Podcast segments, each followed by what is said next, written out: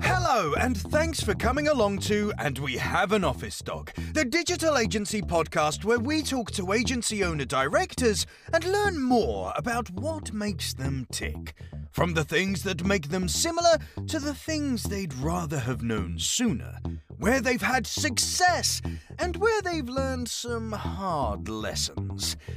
All will be revealed with your host, Chris Simmance, the Agency Accelerator, and he'll be talking to a different awesome agency person in each episode, asking them four questions and seeing where the conversation takes us over the next twenty-five minutes. Okay, so let us begin. Over to you, Chris. Thanks, voiceover guy. And on the podcast there, I'm lucky enough to be uh, joined by Simon, the M D at Hype Collective. Hello, Simon. How are you? I'm good, thanks. Yeah, it's a very glitzy voiceover guy. I, I'm the best that Fiverr can offer. I swear to God, that guy should be on T V and things. It's very movie style, like, you know, announcer type thing, or yeah. Strictly Come Dancing or something like that. Yeah, he'd probably done very well in the nineties on Generation Game for those in the U K listening to this. Um, so, uh, Simon, first opportunity, first thing, first and foremost, realistically, uh, tell us a little bit about Hype Collective. Tell us about who you are, what you do, how you, how long you've been going, things like that. Yeah, um, so uh, I'm Simon, founder and M D of Hype Collective. We've been going uh, just over six and a half years now, uh, recently acquired actually, um, and we are a student and youth marketing agency. So it started off um, working with university sports teams and societies around the U K that you could sponsor them and we'd promote your thing for them. So our very first ever campaign was doing cooking classes with university sports teams that were around like different nutrition plans and stuff like that, um, and just grown into doing a, a wider range of things, but always targeting university students. So we do influencer content, events, stuff like that. Um, and yeah, that that that's us basically. Primarily work with either kind of big consumer brands that you have heard of, niche student or youth focused things, or the odd graduate employer, basically. So you started off really niche in, this, in a, it, to, a, to an audience, which is probably a good reason why you got acquired. I presume it's, it's it makes makes an agency a lot more acquirable being uh, being tight into a into into an area, doesn't it? Yeah, I believe so. I mean, obviously, I've only done it this way, so maybe it's um, easy the other way. But um, yeah, I think it meant that we were, you know, for our size, you know, we weren't we're not a massive agency at all. We got to like kind of one point two, one point three million. Mm. Um, but we have big brand names that people believe that they can sell other things to. So, you know, our, our big brands that we work with are like, you know, Co-op, Adobe, Deliveroo, which I don't think we would have won if we hadn't been niche, because yeah. We're never going to take on Adobe's sort of general branding or general marketing. You know, yeah, uh, yeah. We're not, we're not equipped for that. Um, And um, also meant that we weren't, what we do is so niche that, you know, there are very few people that know what we know about that thing. And it meant that we're not treading on the toes of the, the people that are acquiring us, even though they are in a similar space. But what we do is just different, basically. Yeah, and and, and, and definitely not easier. Um, niching niching makes it easier from a, you're speaking a similar lang, uh, same language as the audience a lot more easily. You can you can you can create uh, very systematic workflows and things like that. But um, no agency is easy to run, regardless of how uh, oh, niche no. you get. Um, they all come with their little foibles and things like that. So aside from the um, uh, the acquisition, which we'll touch on uh, shortly, what do you think's been one of the like the biggest successes that you guys have seen in the six and a bit years? Oh, I think it's.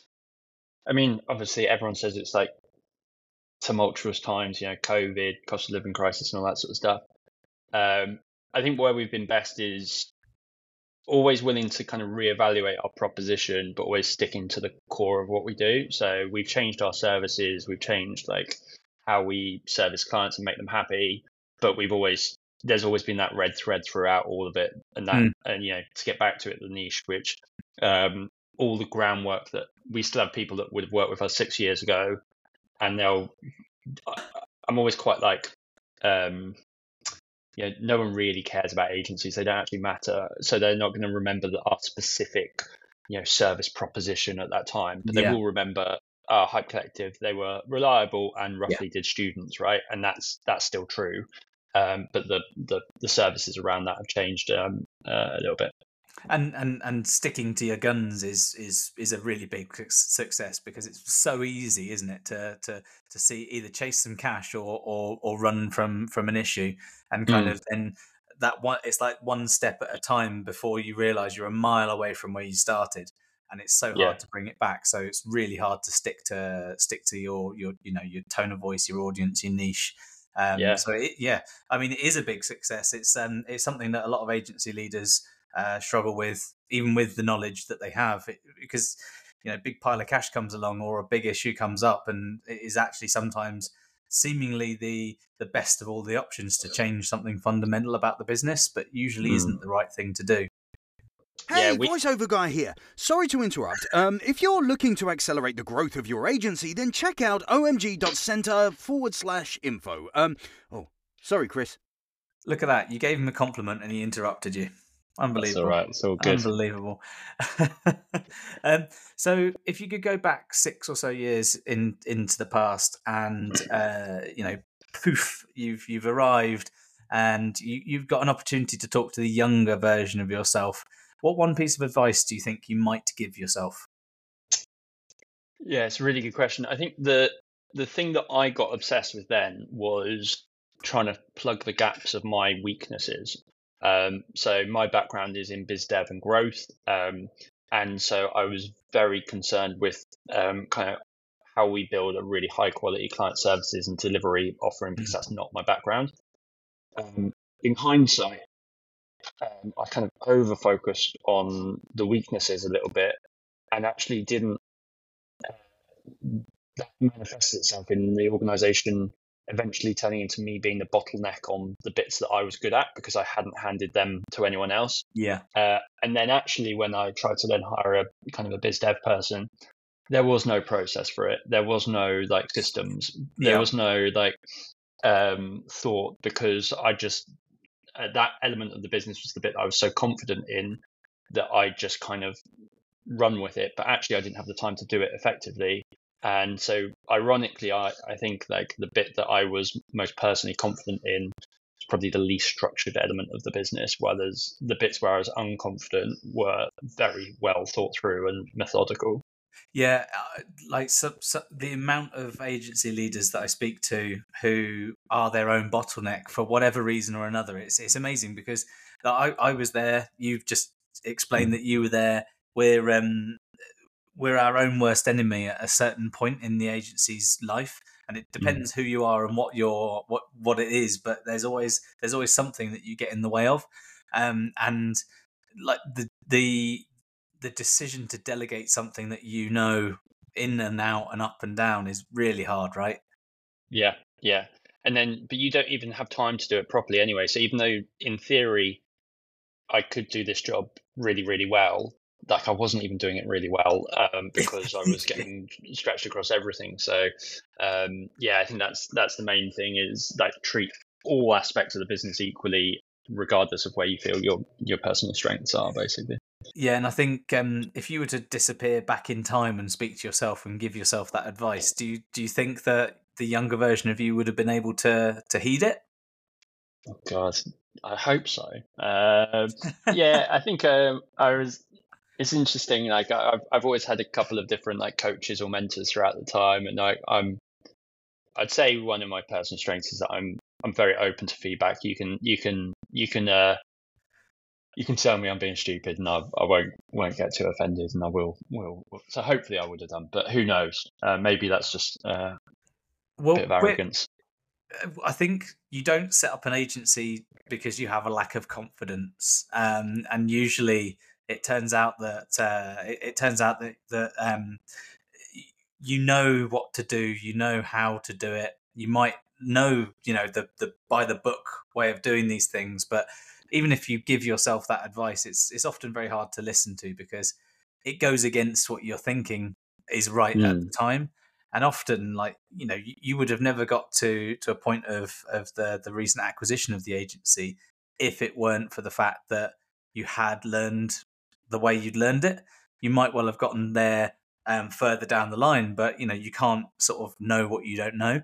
And you've got to learn, you know, where that comes from, because at the end of the acquisition, at the end of the the process there, however long that that that will be for you, you mm. will um, you'll be able to move on to something new, and you'll have all of that in the in the in the the background that you've learned. So just on on the the, the side of the acquisition stuff, do you want, a lot of agencies have this kind of vision of this utopian view of someone's going to come along one day with a massive checkbook and you can walk away scot-free. Um, and it's super easy. What what's the process been like for you within what you're allowed to talk about, of course? Yeah. Um, so first thing is, this isn't um, like W P P coming in and offering us, you know, fifty million quid for our agency. It's not it's not that scale, but it's like a scale that we're still really happy with, um, and is really exciting for us. I guess, like for me, well, firstly, the motivators for doing it, there are a few things. Um, one, quite practically, there was another thing that we didn't really focus on in our agency, which was investing in our own tech, which for the influencer offering mm. means that our team were less efficient than some of our competitors because it was very manual. Secondly, um, kind of personally for me, I think I um, fell out of love with actually owning an agency and the and the stress levels uh, mm. associated with it. So it's very much like a personal sort of, I guess, um, I've loved, interestingly, most agency owners that sell normally hate the sort of earn out period or the period, whatever it is, where you're working for the new people. Yeah. Uh, I've absolutely loved it um, yeah. because like I've been, yeah, just present like I feel like free to do a good job without the levels of stress that I had on before, and I'm definitely better at my job uh, since the acquisition than I was before the acquisition, which I think is is interesting. So for me, it's personally worked out quite nicely. Um, but that's not the answer to your question. I can't remember what the question was. So so first, was first of all, it's lovely to hear that you're enjoying the earnout, because oftentimes with a larger acquisition mm. firm, usually the the the things that are uh, um, kind of dictated are harder for you to to reach and attain. Um, it feels like, sounds like there's um, uh, a decent alignment between the two businesses, which makes it a little bit easier to um, to not feel like you're suddenly being encumbered by lofty, massive targets which are unattainable and all sorts of things like that. And uh, yeah, and and and I think that's probably where quite a lot of agencies um, worry. What a lot of agencies worry about. So it's nice and refreshing to hear a, a, a good news story about that. What was the how did how did it come about, and what, what were the what were the typical kind of steps that, that have been in place there? Because there are yeah there's the the by the book approach, which is, you know, contract offers and things like that. But where, what was the organic aspect to it? Where did that where did that come in? Um, so yeah, I basically made a decision just before Christmas that I wanted to explore it as a as a route. Um, got. We've got a kind of uh, non-exec.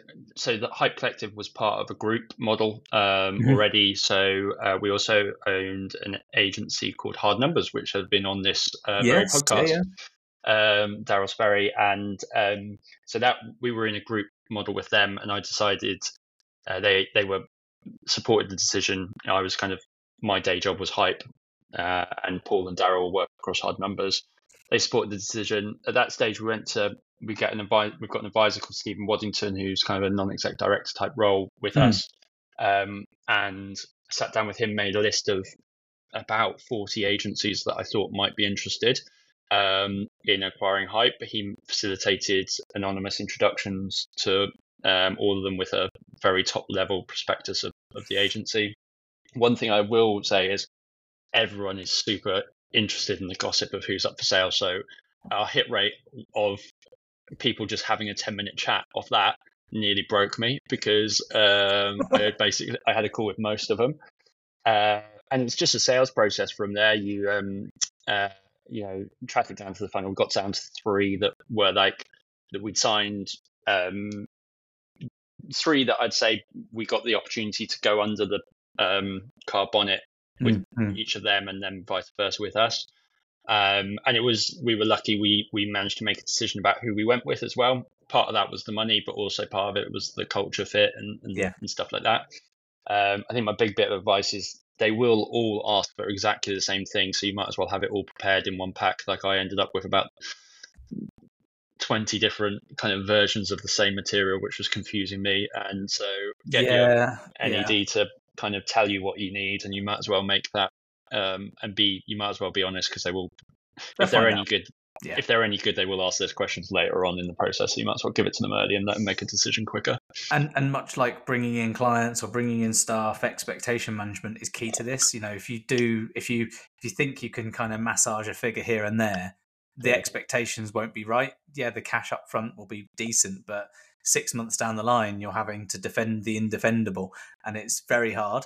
Um, mm. the, the the process you explained there about, you know, going out to to, um, to to find potential buyers and things like that sounds an awful lot like what we do at the O M G Center, actually, in the sense of kind of building up like a kind of blind portfolio and profile. Um, essentially, everything that you'd need to know without the name, or anything that would lead you toward the name if you looked into it. Um, and I think that those sorts of things, um, you do get a lot of looky-loos, and you do get that, you know, that sort of stuff. And you just have to very much hope that people live to their end of the N D A. Um, mm. Which is very hard to enforce and very hard to prove, but you know, everyone hopefully is professional. Um, but it's, it, I can imagine that, you know, um, forty times ten minute calls uh, to talk about exact same things, probably quite quite stressful. Yeah, it was. Uh, it's actually, I booked it off. The team thought I had it as holiday for that week because I just lined them all up, and I was like, I just needed a reason for them not to message me. I can't deal with the lies. Um, yeah, so I so I hard. booked it off. I booked it off as, yeah, and that's interesting. We know, I don't know who, but one person did break the N D A because a client came back to me and said, oh, who gossip? And um, still don't know who. And it's, you know, it's not that deep, but it, yeah, it it's will hard. happen. It's, it's, it's, it's really hard to get it right. And also, you know, naturally people are people as well. Gossip is part of people's D N A. Um, it's great gossip. The, um, so ha- when, when, when the, when the, all the paper was signed and all the things were done and it was ready to roll and rock and roll and everything like that, how did, how, how did you and they kind of convey that properly to the team? Because, you know, it's, agencies are people businesses, aren't they? Mm.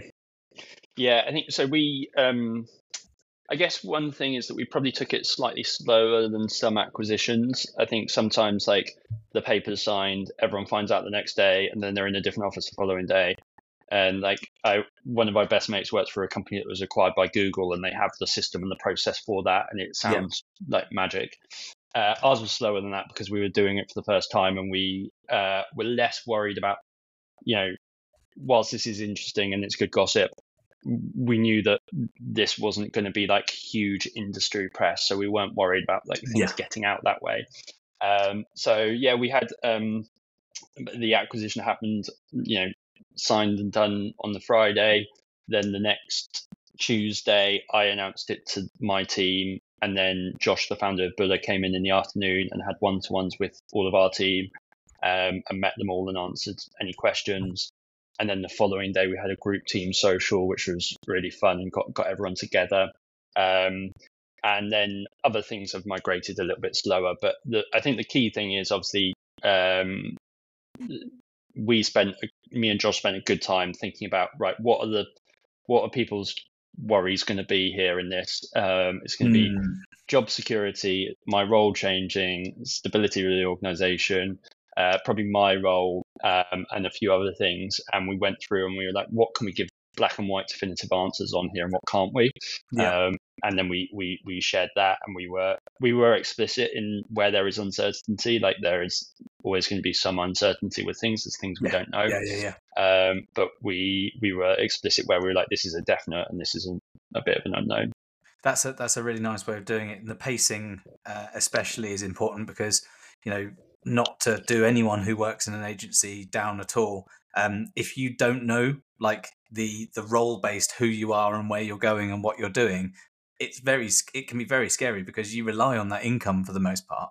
And mm. you know, if you, if you find out one day, oh, like you say, you, you you've been acquired and your new company is called this or something like that, it's very hard to then tie that to, have I got a job at Christmas? Um, yeah. And things like that. And I, I remember the last agency I ever worked at, and it was a key reason why I left and set up for myself, was um, I think we got an email on a Thursday, an all hands email. Not it was literally high per high, high name. It wasn't it wasn't us, like for us in particular. Um, acquisition is completed. We will now be known by, and I'm not going to mention the the thing. Um, on Friday, um, rather than the normal all hands meeting, um, the um, project department or something, I can't remember what they were called now, will be delivering like boxes to each of the desks. And we filled up all the boxes and we got told the address to arrive at nine o'clock in the morning on the Monday down the road. Uh, and we all showed up in this big older place, and it was kind of like a massive room where they were like, right, okay, reading out names and saying which floor you had to go to. And it was really, it was hot, it was awful.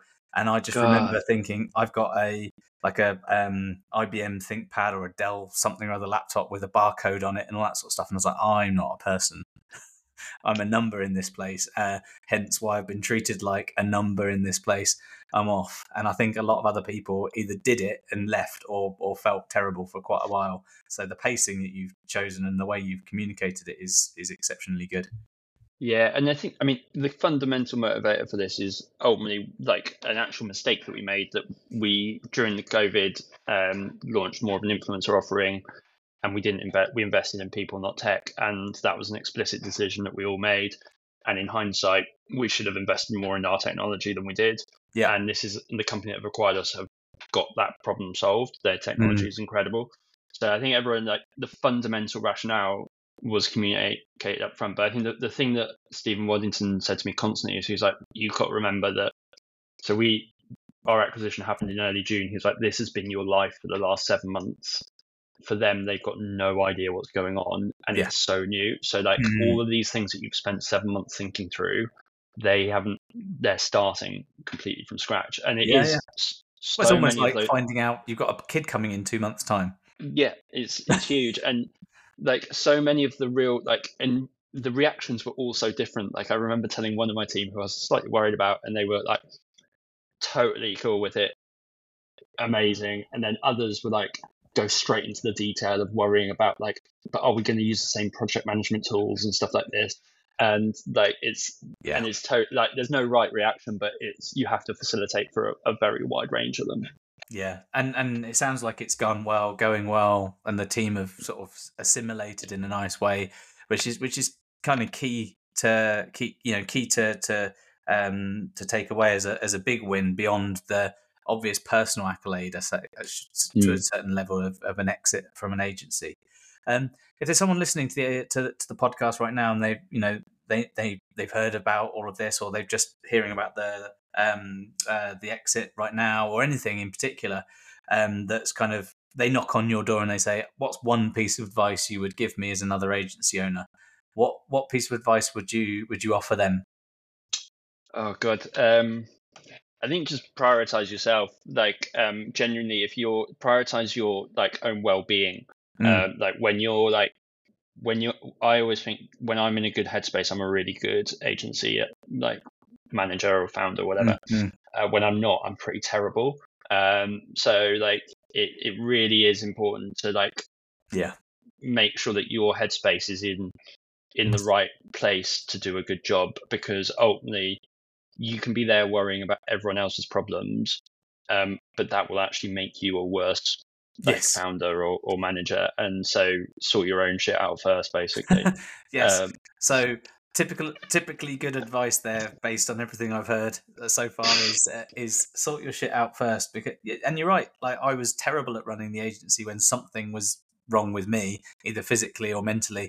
Um, mm. When there were outside pressures that I didn't handle very well, the internal team often ended up suffering to a certain degree.